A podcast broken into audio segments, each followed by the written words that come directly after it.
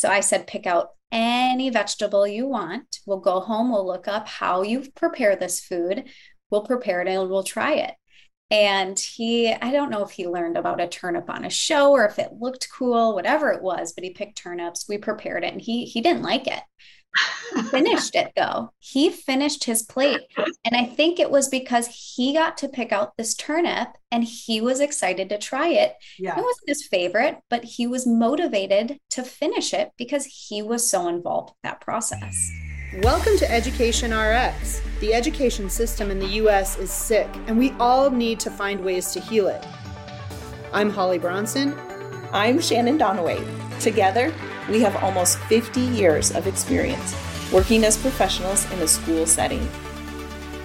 We may not have all the answers, but we're looking for people who have a piece of the solution puzzle. This is EducationRx.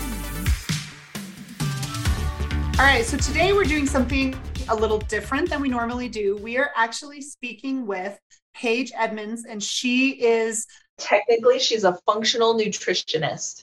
Yes, a functional nutritionist. Now, we're going to talk about food. We're going to talk about nutrition. But before people turn us off, it's not oh. heavy. We're not going to talk about heavy stuff, and it's not going to be boring. It's actually really interesting because she's going to give some quick and easy tips and tricks for your kiddos to help with their attitude, their ability to focus, maybe if they're struggling with acne or academic performance or physical athletic performance. She's got some really great quick and easy tips and tricks, and then talks about how to really introduce new, more nutritional things and what things you want to make sure that they're getting in their meals. Yeah, she's going to cover a lot in this interview. So listen up. Well, and teachers, it's for you too. It's not just for students. She's going to talk to teachers as well about things that you can do to make sure that you're able to sustain during the day. And she gives some really good ideas that you probably haven't thought of, including when to start eating in your day to give you the most stamina for seeing your day through and not just being so tired you can't keep going to the end of the day. So it's good stuff. All right, here we go. So today we are talking to Paige Edmonds, and I'm going to let you introduce yourself. Can you tell our audience a little bit about what you do and who you are and why you're kind of passionate about your expertise? Of course. First of all, thank you for having me. So I am a, what I call a functional nutritionist. So I have training in functional medicine, and there are many different types of nutritionists out there. So where my passions really are and is more in like the, the naturopathic, the holistic, the functional medicine side of things. So I'm also a health coach. I'm a holistic health coach. My background is in, I have a master's in human nutrition, and then my undergrad degree is in community health education with an emphasis on nutrition as well. And so a couple of years ago, I had gotten connected with Doctor Mindy Pelz, and that's how I believe Holly found me. And really, I was, I was really driven by her education. She was teaching things that I'm like, no other doctors are really speaking about. And this was around women's health and women's hormones and how women need to be doing things differently. Women aren't little men. And so I was really like, wow, I actually saw her on Instagram. And I'm like, I love what she's promoting. So we got connected, and I started helping her out with her consultations. At that time, she had no health coaches. She was starting to get too big to do any one-on-one consultations, and she knew that was lacking in the company. So I had started on board doing primarily Dutch test consultations. That's a hormone panel. I would do mm-hmm. gut type of testing, toxicity testing. Anyone could purchase a nutrition consultation with us, general health consultations. So once that started really growing, then I helped her out with, she has got two programs. So we have our Reset Academy program, and that's really designed to bring community together and to educate, empower women and men. We're attracting more men now, all about their hormones. We really want to teach you how your hormones dictate everything. I mean, they really control your quality of life, how you feel, your outlook on life. And so there's certain ways that you should be eating and exercising, and your lifestyle should be a certain way as your hormones are shifting through life. So that's really what the Reset Academy is designed to do, is to, to have that education, that community, that support. And then we do have a separate program. It's called our Thrive Program. I help lead that. And that's our one-on-one health coaching. It's a, a primarily a detoxification program. So that's where my passions really are currently. I mean, I love it all. I got into this field, as most people, with their pain to purpose story. So I have a history of thyroid stuff and different hormonal stuff myself. And uh, really, it's I, I, I do, I love it all. I love nutrition. I love hormones. I love gut health. I love helping people learn how to detox and understand the importance of that. So that's that's where I'm at currently. You know what? I can relate to this right now. I am currently doing the whole detox program with a nutritionist here where I live in Durango. That's so amazing. Yeah. I don't know if it's amazing, but it, it's going. Yeah, it can be tough. Uh, what one of the best things that we provide is unlimited support. So we actually do weekly meetings as the group, and they're about an hour. So we'll, Doctor Mindy or I, we switch off weeks. We'll educate on a, a topic. Usually it revolves around toxicity of some sort. And then we sure. open it up for questions. And so you can actually unmute yourself. But we keep the group really small on purpose so that you can get to know the people you're detoxing with. So you have that support. You can hear everyone's stories, their wins, their struggles. Mm-hmm. And then I email them in between, and then we meet monthly one-on-one. And so I really, I get emails all the time, and it's, it's like, today is not a good day. And then part of my job is to be like, hang in there. Detoxing is not supposed to be fun all the time. Oftentimes I'll make, I have to make alternatives though, or like slow things down or change it, because everybody is so different with detoxing yeah. that it can be tricky to find. I always say you've got to find your groove with it to have it, like, to make it seem bearable. So if you're not in your groove right now, my heart goes out to you, because it's not fun. No, I actually am. It's kind of, it's a little up and down, just like you're saying. Yeah. The, The first two days went great. And then like the third day, I was like, oh, I just want something with sugar. I want to, I want to taste something more. I need sweetness. And now I'm good again. So I think yeah. it'll be like that. It's been, I think I started Monday. So awesome. So it's almost been a week. So it's Friday. Yeah. Monday over the week. Well, for this particular nutritionist, it's, it's two weeks of detox. And then you can, then we slowly add something. I don't know. It's two weeks of very strict kind of. You can do anything for two weeks. I, that's what I thought. Yeah. You're already five days into it. You're almost halfway. Yeah. That's God. Yeah. You know, so, so people, sorry. Go ahead. I feel like I derailed the interview. Sorry. No, that's good. That's no, one of my passions.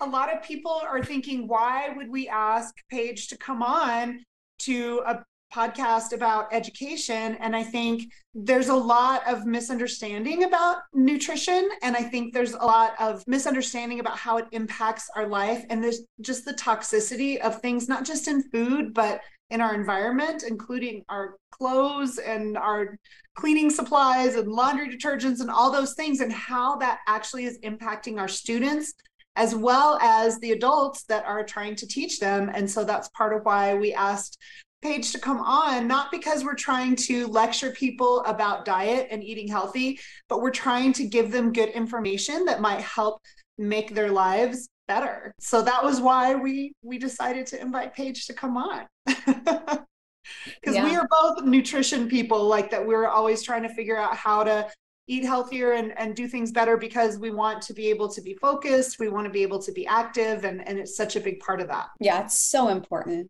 And it's so important from, I mean, I think about even just when a woman is pregnant, that's mm-hmm. really where nutrition starts, is in the womb.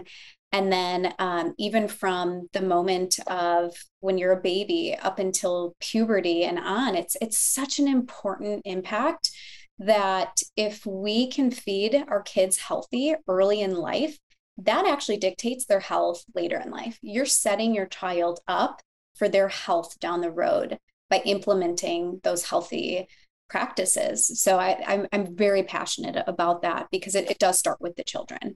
It does.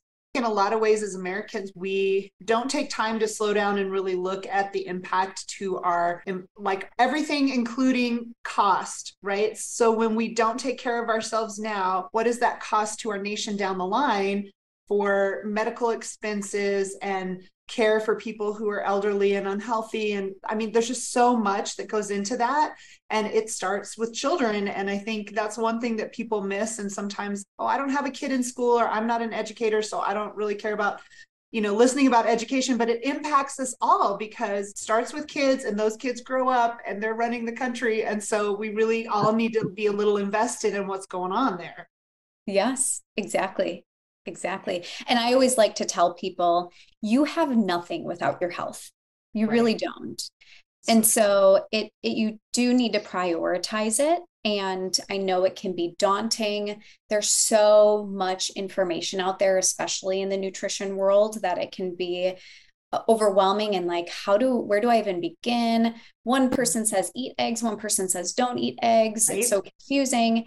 And I find that you just, you, you have to start somewhere, and you have to, you have to put a focus on it, because without your health, you really don't have anything. So I, it, that's where I really shine too, is I want to make healthy eating accessible to people and make it easy enough for people where they don't feel like they have to give up because they just don't know what to do. Also make it fun. Like it's fun. I love yes. food. I love to eat. I love food. And so I want to be able to eat healthy and balanced, because there are some things that I'm just going to cheat for because I love it. But I have a lot of people. So I, I am working on working my way through Doctor Pelz's book, Fast Like a Girl. And a lot of people ask me, because I am sort of a late night person, so I don't start eating till late in the day. like late in the day. I do a lot of working with kids, and so I'm really busy in the first part of the day, and usually around one thirty or two, I have time to go to the gym, and I usually go to the gym then, because it's not as busy. Most yes. people aren't there right then. And then I start eating when I come back. And I usually eat really high protein right when I come back from the gym, because she told me to and explained why, which is good rationale. But then I eat till kind of later in the day, and that just works for me. A lot of people ask, oh my gosh, how do you do that? So I can still have coffee in the morning, and that is, that, that makes it doable, because I am definitely a coffee girl.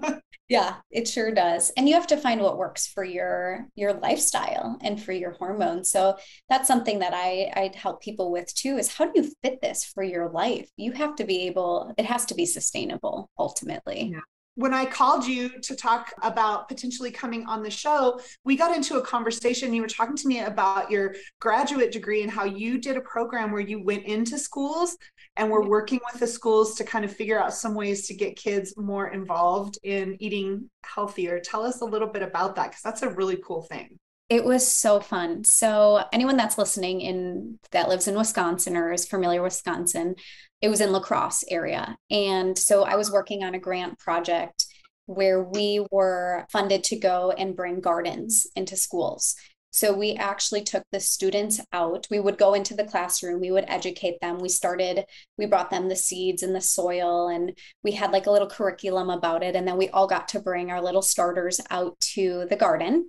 So they had a, a huge space. These were in elementary schools, and uh, they got to plant it. They got to the teachers. We helped the teachers figure out with their curriculum, how can we watch these plants grow? Because ultimately kids just need to be involved.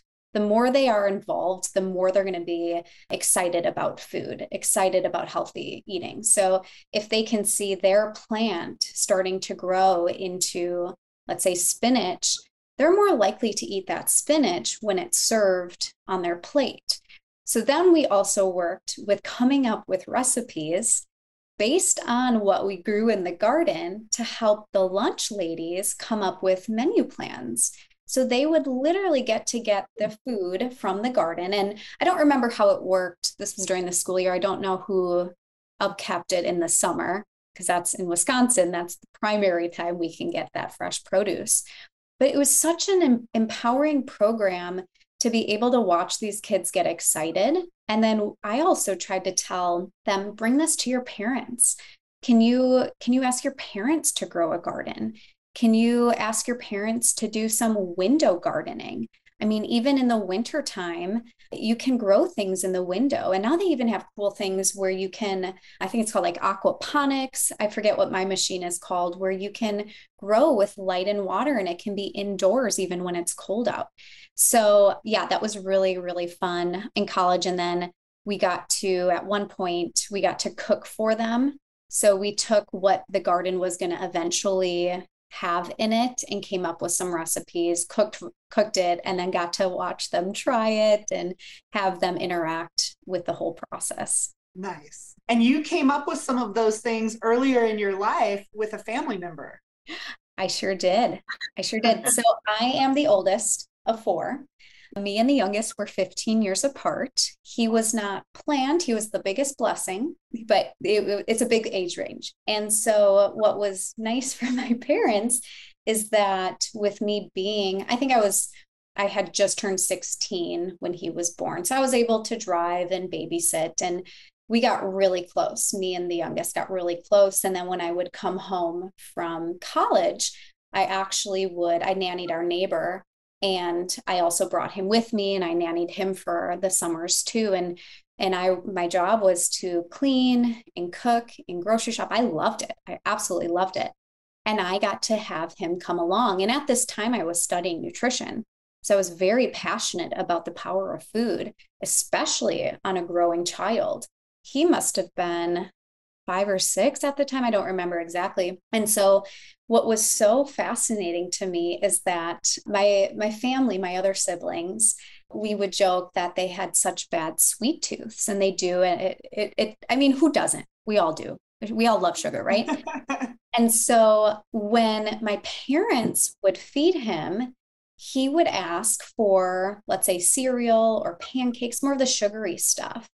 Even with like dinners, it would be more of the the processed carbohydrates, the the pastas, the mac and cheese, the the the frozen foods. Whereas mm-hmm. when I was meal planning and cooking, and I was involving him in the grocery shopping and in the meal prep, he would be so excited. I remember a specific time, and he even remem- remembers it to this day. He picked out turnips. So I said, pick out any vegetable you want. We'll go home. We'll look up how you prepare this food. We'll prepare it and we'll try it. And he, I don't know if he learned about a turnip on a show or if it looked cool, whatever it was, but he picked turnips. We prepared it, and he, he didn't like it. He finished it though. He finished his plate. And I think it was because he got to pick out this turnip and he was excited to try it. Yeah. It wasn't his favorite, but he was motivated to finish it because he was so involved in that process. And I find that's very important for other parents too. Get your kids involved. Give them the choice. Give them the power to add things to the grocery list that you might be surprised about. That is really great advice. One of the things that I know Doctor Pelz and her whole organization focuses on, and that you have a lot of information about, is how diet is impacting students. And I know our concern a lot is focused on educationally, but right now in education across the nation, and I think it's not just in schools, we're all experiencing this. And it wasn't just caused by COVID. It is something that's been on the rise even before COVID. It just kind of amped up and became more evident after COVID. But younger and younger people, people all across the country, but including young people, are really struggling with mental health and behavioral issues. And I think a lot of people miss the fact that some of that is deeply impacted by our environment and especially by food. Yeah. I mean, we know through research that there are certain food ingredients that are going to affect your mental health, whether that's depression, whether that's focus, whether that's behavioral issues. We know that certain preservatives, food additives, food colors, they dramatically affect behavior.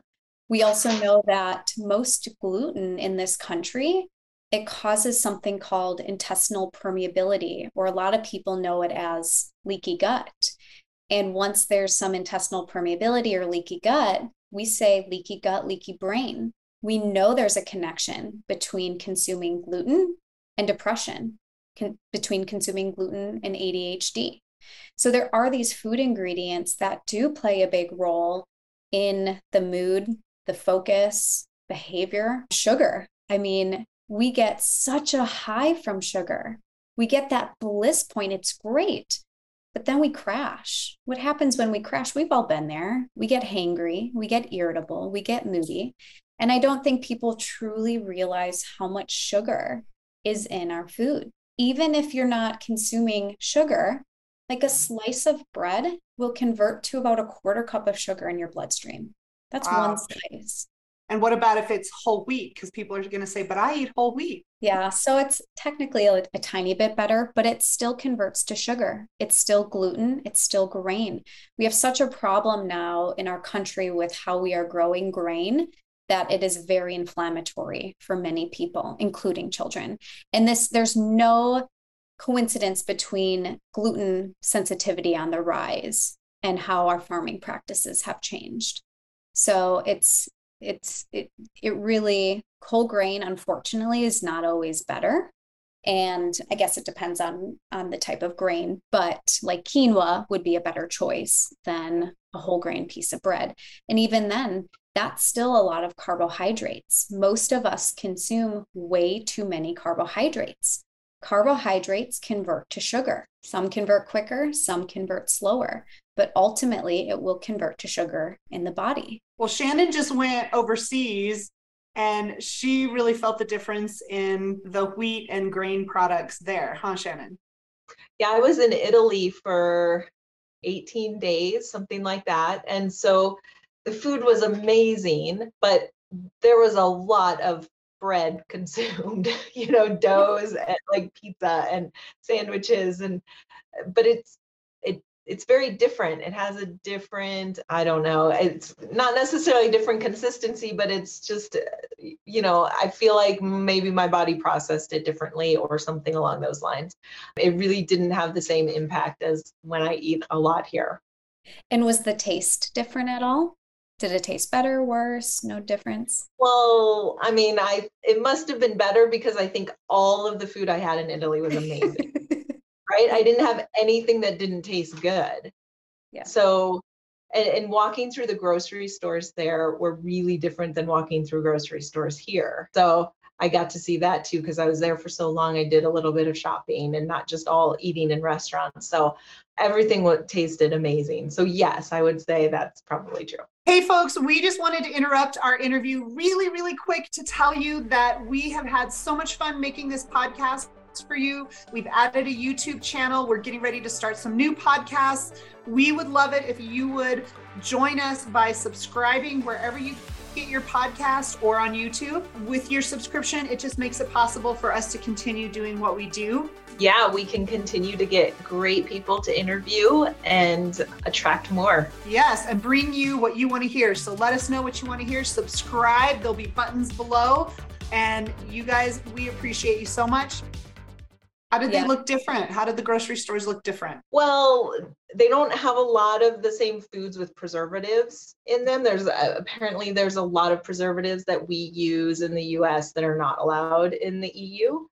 So I think that's maybe one of the biggest issues, but there was, it was just super easy to like, when you first walk in, there's like all this fruit usually, and it's super easy to grab. And, and, and then you walk around and there's these big counters of cheese and meat and that kind of stuff. So it just, it was easier shopping, and they just didn't have like rows and rows of processed food. Yeah, most of the grocery stores in the United States, I, I think it's seventy-five percent is ultra processed, highly packaged foods.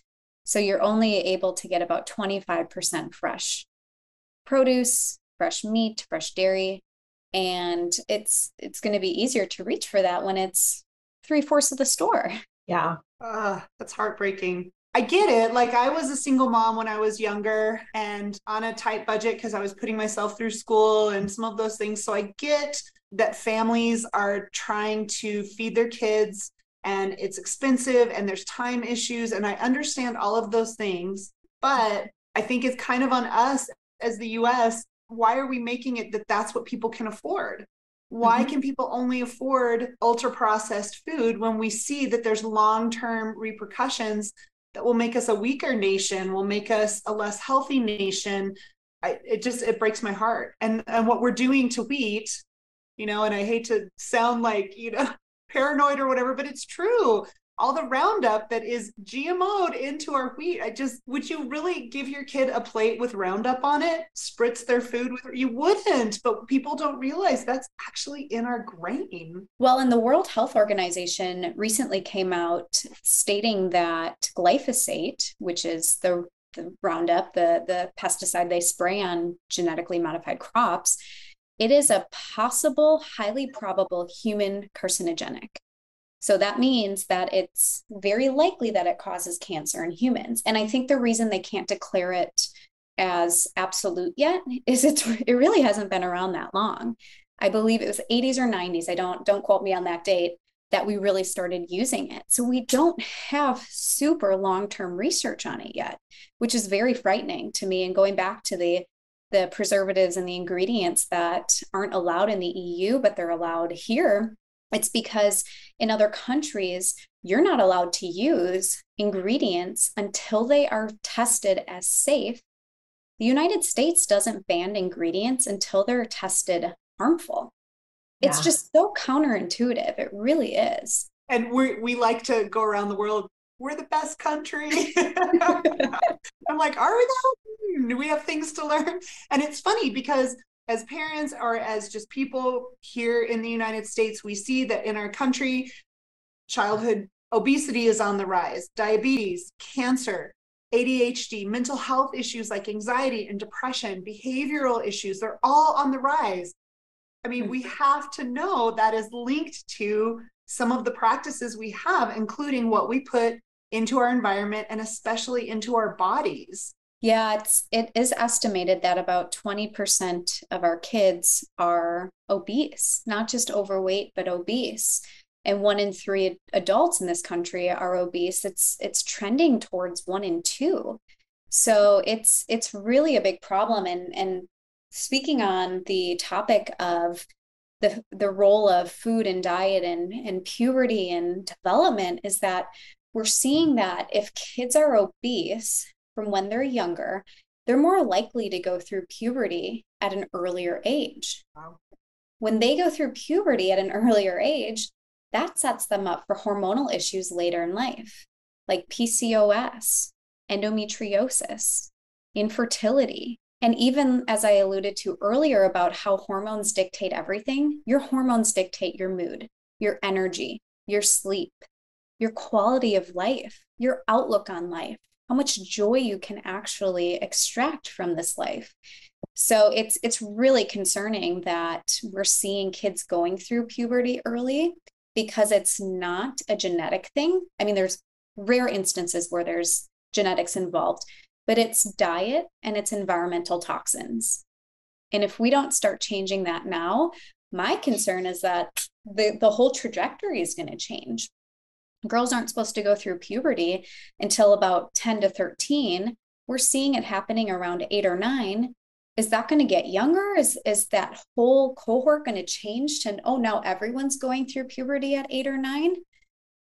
And it's just, it's, it really is concerning, knowing what I know about women's hormones, because I primarily work with women in their forties to sixties. I know it starts when you're young. Does the research show that that's happening across the world or just in certain areas? That's a great question. I have, have yet to look that up, but I will be looking into that, because that's, I would imagine it would, well, it's hard to say, because I, I do believe that in the United States, we have more children that are obese, but the toxicity issue is, it's worldwide.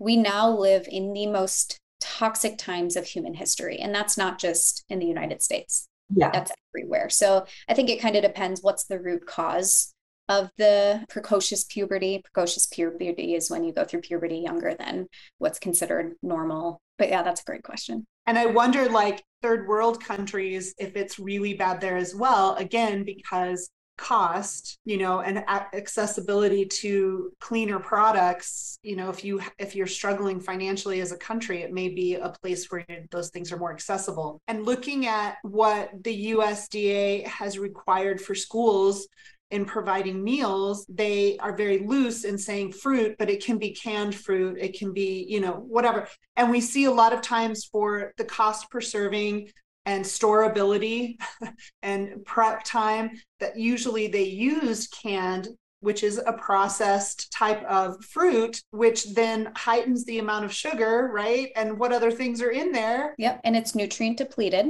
It really is. You know, a better option would be, can you use more frozen vegetables?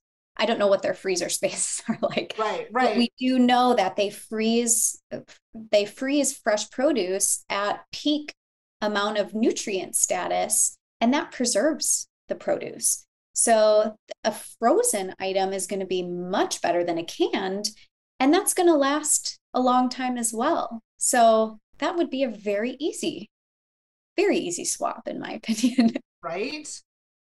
Oh, I agree. When we look at school lunches around the world, countries like Finland, they made a choice to provide one hundred percent of students with free breakfast and lunch. And they did that to kind of reduce the amount of stigma around getting that, so that all kids would eat, because the kids who were getting free and reduced weren't eating because they felt like a stigma with that. And I appreciate that. I think that that is really powerful. And that's something that maybe we should consider. I know New York just started doing that. one hundred percent of students can have free breakfast and lunch. It doesn't matter. You don't have to apply for it. It's just everybody can have it. That's great. But then we have to look at what they're serving kids in other countries like Finland, like Japan, in France or Italy. And they're giving them like real, real meals. They're not ultra processed meals. And I think that is the part that makes the difference.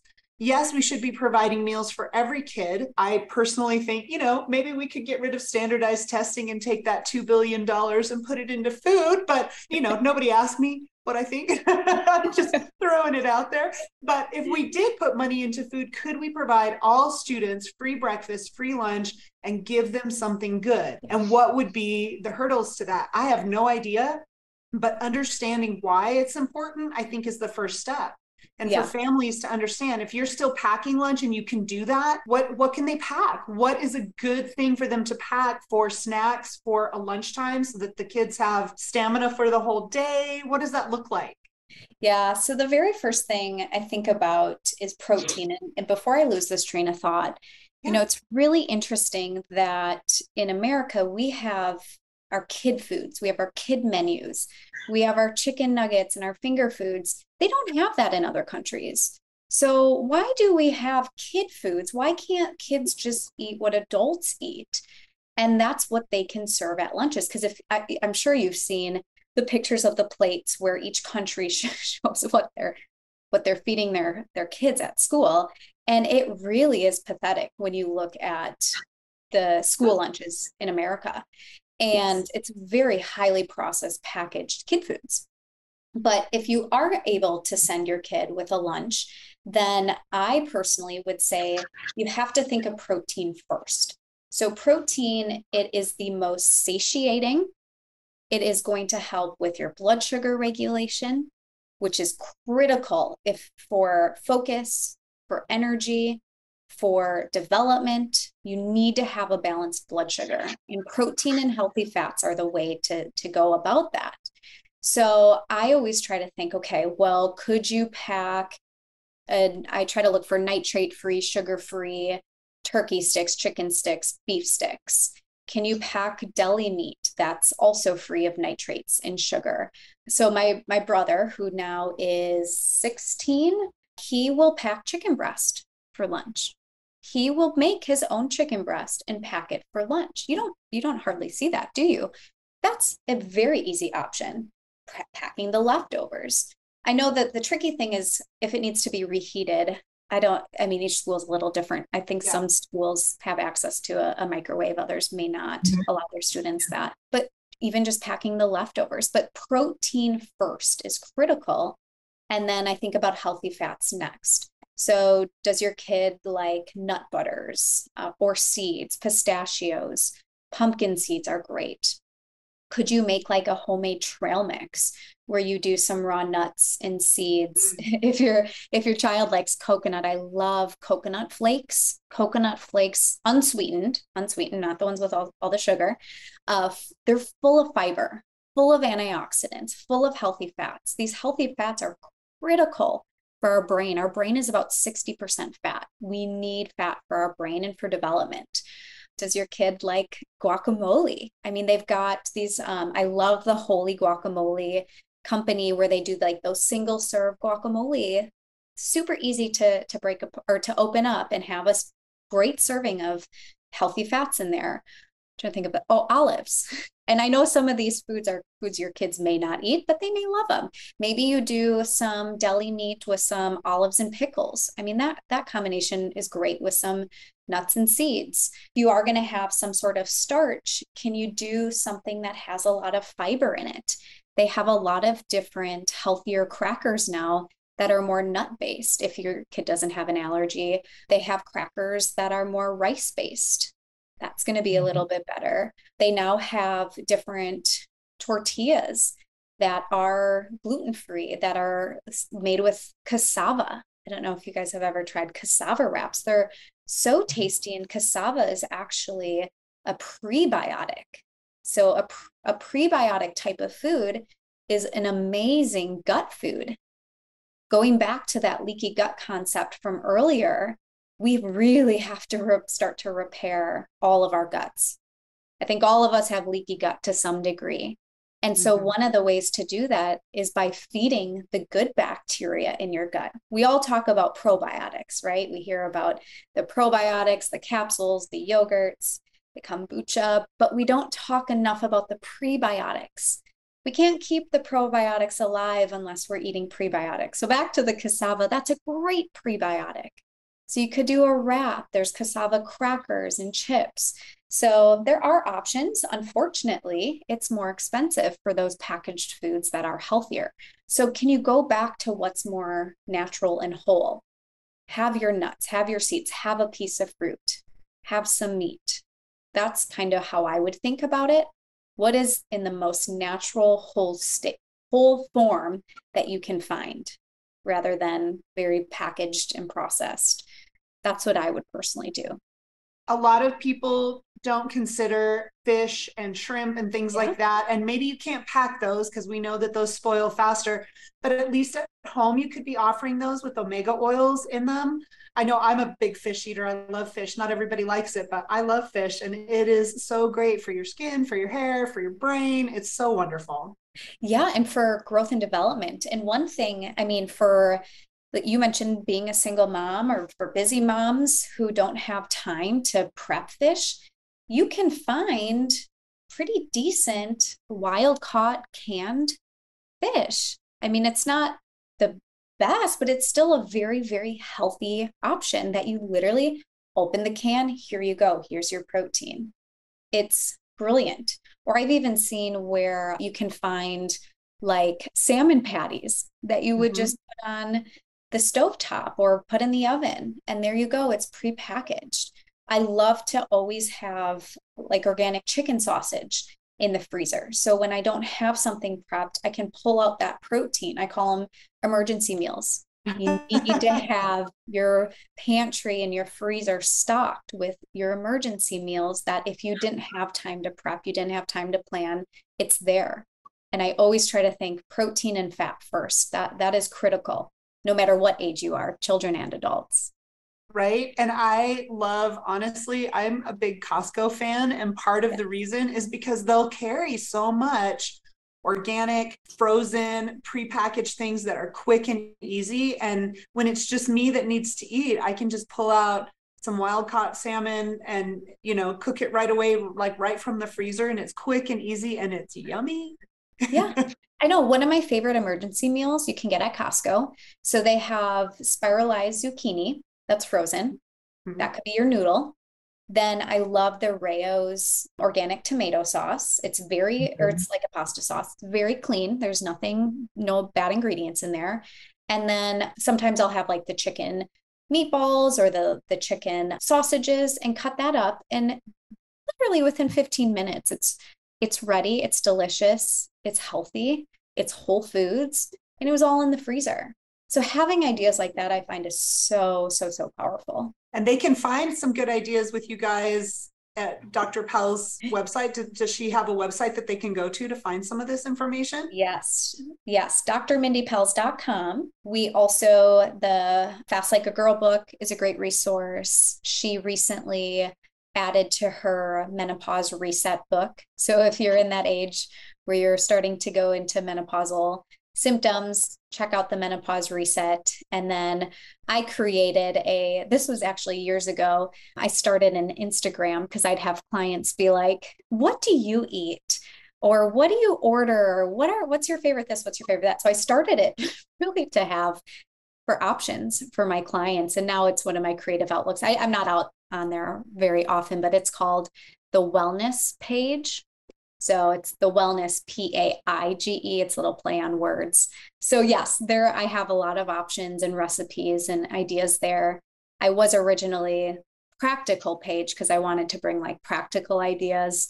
And then I, I thought of wellness PAIGE. So I switched it. That's awesome. That's awesome. And we're not asking you this because we're done talking to you at all. I just know as people are listening, and we will have all of this information in our notes underneath the, the episode of the podcast, as well as on YouTube. So look through our notes there, you guys, you can find links to these things. Awesome. I'm going to go to the Instagram for sure, because it's going to help me get through the next week. Yeah. Find some, some fun stuff on there.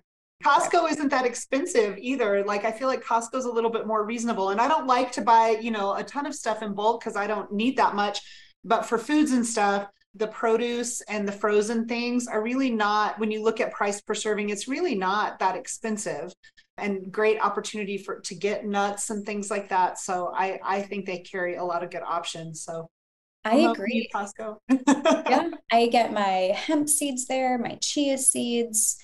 I get my nut butter there that I love. I get, I always get wild berries. I get some meat there. One of my favorite, another like emergency meal, are the egg bites. They have great egg bites there. You could make your own. I just, I love the convenience of having them in the freezer. I love how they taste.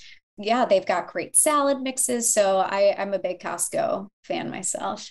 And tell us about if, if parents who have teenagers or pubescent kids in their household, talk to us about what they can be doing to support their kids to maybe stabilize things a little bit. Oh my gosh. I had a teenage daughter and it was rough.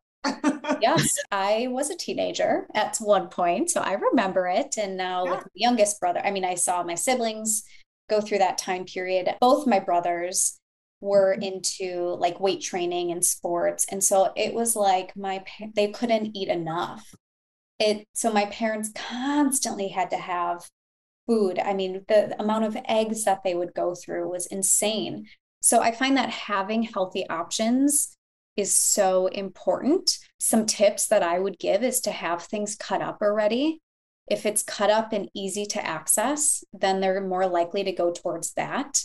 Put that in more plain sight. The, the, the maybe not as healthy foods, the more junk foods, keep those maybe a little bit higher in the pantry or somewhere they don't see it right away.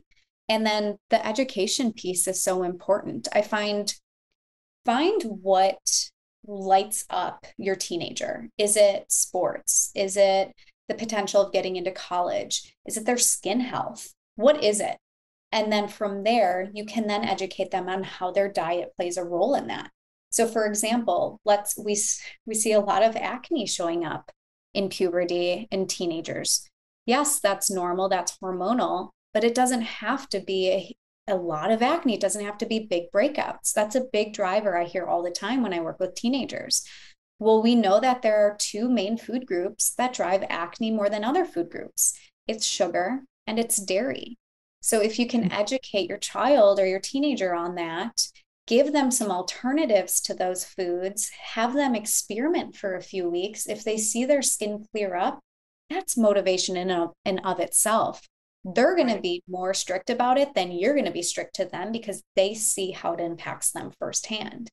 If your teenager is in sports, show them how when you eat, let's say you have protein before you go to practice or before a big game versus if you carb load, which there's a lot of newer thoughts around carb loading and how that may not be the best for long-term energy sustainability during a sport, a game, et cetera. Or even like the, the Gatorades. I hate the Gatorades. They're full of sugar. And then the ones that aren't full of sugar, they have artificial sweeteners in there. So can you instead switch to more electrolyte packets in water? But ultimately, you've got to teach them, okay, so if you have some protein, maybe some healthy fat, pay attention to your performance. Versus, okay, go, if, let's say they're begging for a Pop-Tart or begging for some sort of sugary, carb-rich food. Okay, go ahead. And then after the game, did you see how your performance was a little different? How did you, and maybe not even that, how did you feel when you were playing? What was your strength like? What was your stamina like? And so getting them to see the difference between when they eat well versus when they don't eat well, that is going to get them to start to want to eat a little bit healthier. And then it, as a parent, it's your responsibility to have that food accessible for them. Have it in the house, have it ready for them. Absolutely. And thinking about sodas, we all know sodas are no good, but when your kids want either dairy or sodas, or they're wanting something to drink that has a flavor to it, I love water and I drink a ton of water, but I know some people don't like to drink water. You mentioned electrolyte packets. What are some other good healthy options? Tea? Yeah. I, I find that a lot of teenagers don't love tea unless it's got a lot of sugar in it. So you could make tea and then use some of the healthy sweeteners like monk fruit or honey or stevia drops. I also find fruit infused water can be pretty cool. Like it looks cool. And like if you have it floating in your water, it looks fancy having cucumbers in your water or lemons or limes, but it also tastes really, really yummy. Sparkling waters. Sparkling waters that have no sugar in them, but are naturally flavored, that can be a great option too, especially if they want like the fizz or the, the bubbles, then doing more of the sparkling water or mineral waters. Mineral waters are so great because most of us, especially teenagers, are very mineral depleted, and we need minerals for our frontal brain. We need minerals for growth and development. So mineral water is very bubbly. It's just, it doesn't have sugar. So can you squeeze lemon or lime in there and maybe some stevia drops? That's, that tastes pretty dang close to a soda. I mean, I was never a huge soda drinker, so I could be very biased with that statement, but a lot of my clients have been able to get off a soda when they have some of those alternatives. When, with my first two kiddos, we didn't think about this and I didn't have the information at the time because I hadn't finished my degree. But with my youngest, I knew we did not allow him to have anything but water, or at the time, I mean, he was young, so he was drinking milk, but no juices, no sodas, no anything until after he turned two. And during that first two years is when you really begin to build your palate.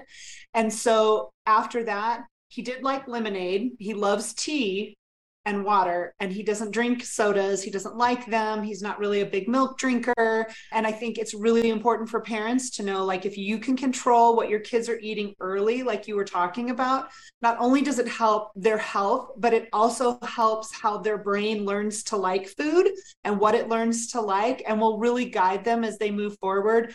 And yes, I have a nineteen year old that eats all kinds of, you know, he loves canes, and uh, we just got canes where we live. And so he's been loving that, but he'll eat it. And then he'll be like, I can't have that for so many days because I, you know, I had it two days in a row and it's so fatty. I can feel it. I need to, you know, and so he, you know, you can train your kids so that when they're out on their own and making those choices, that they're going to be paying attention to it. Cause like you said, they feel the difference in their bodies, and they don't like the way it feels when they get that yucky stuff. We feel like that's going to be so much work, but what you're talking about is really, it's it's not that much work. And if we do that, there's such a big payoff. Yeah. And if it feels overwhelming, then start by just adding in healthy things.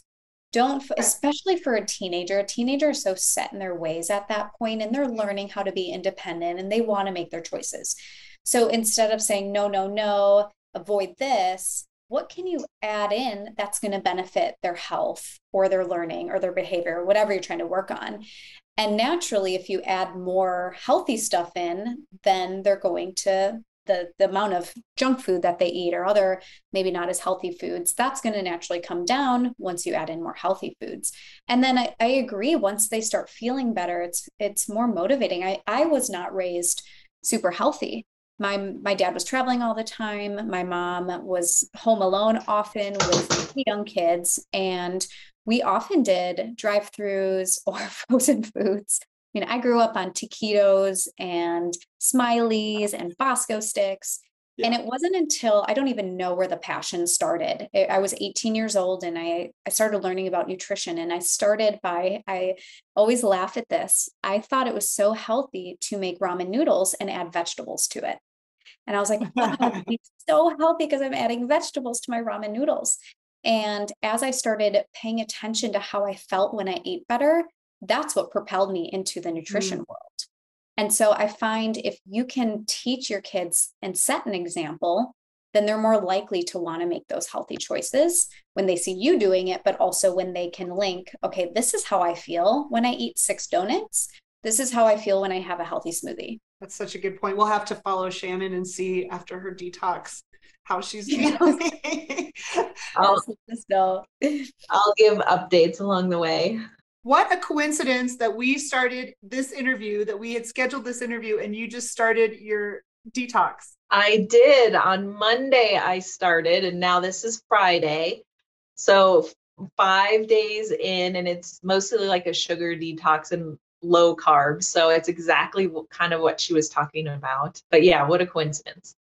Well, and I, like I said in the interview, that I had found Mindy Pelz on a podcast that I listen to and watch on YouTube sometimes when I'm cleaning the house or doing whatever. So I got her book and I reached out to Paige after that, but I have been following this book and using it to start really working toward getting to a place where I'm eating the way I want to eat. And it has been easy to follow and I love it. And some of the things we were talking about today, I will also incorporate and look for more food options. It was really a good interview, and Paige is such a neat lady. She's got such good real world things that we can all use. Yeah, I think she had some really good ideas that I'm going to try when the school year starts to help implement. I think one of the biggest problems that I've always had is the whole prepping piece, making a plan for the week, even for the day. She's exactly right when she said, if you don't have a plan for your meal early in the day, then you're going to be too tired and maybe make the worst choice you can,